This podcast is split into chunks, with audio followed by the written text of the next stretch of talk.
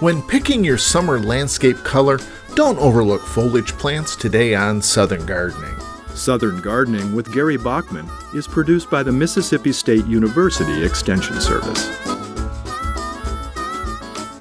With all of the annual flowering plants being displayed in the garden centers, you might be distracted and pass right by the gorgeous foliage colors of caladium. And this makes the caladiums feel bad. Caladiums are one of those misunderstood landscape and garden plants. Do you plant in the sun, shade, or some kind of mixed sun and shade?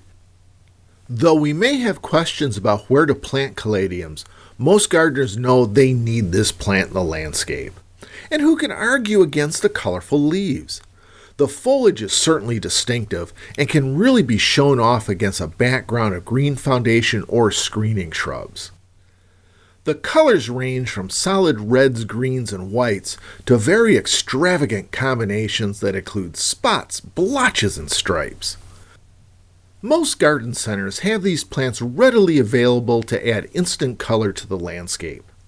While most hardcore gardeners enjoy perusing the catalogs during the winter months, buying caladiums already growing is so much easier than planting the tubers in the spring and having to wait for the plants to emerge.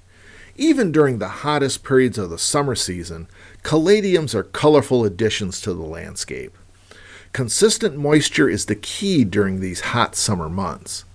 Plant in fertile, well drained soil. Be sure to mulch caladium plants when they are transplanted to keep the soil moist and cool. I'm horticulturist Gary Bachman for Southern Gardening.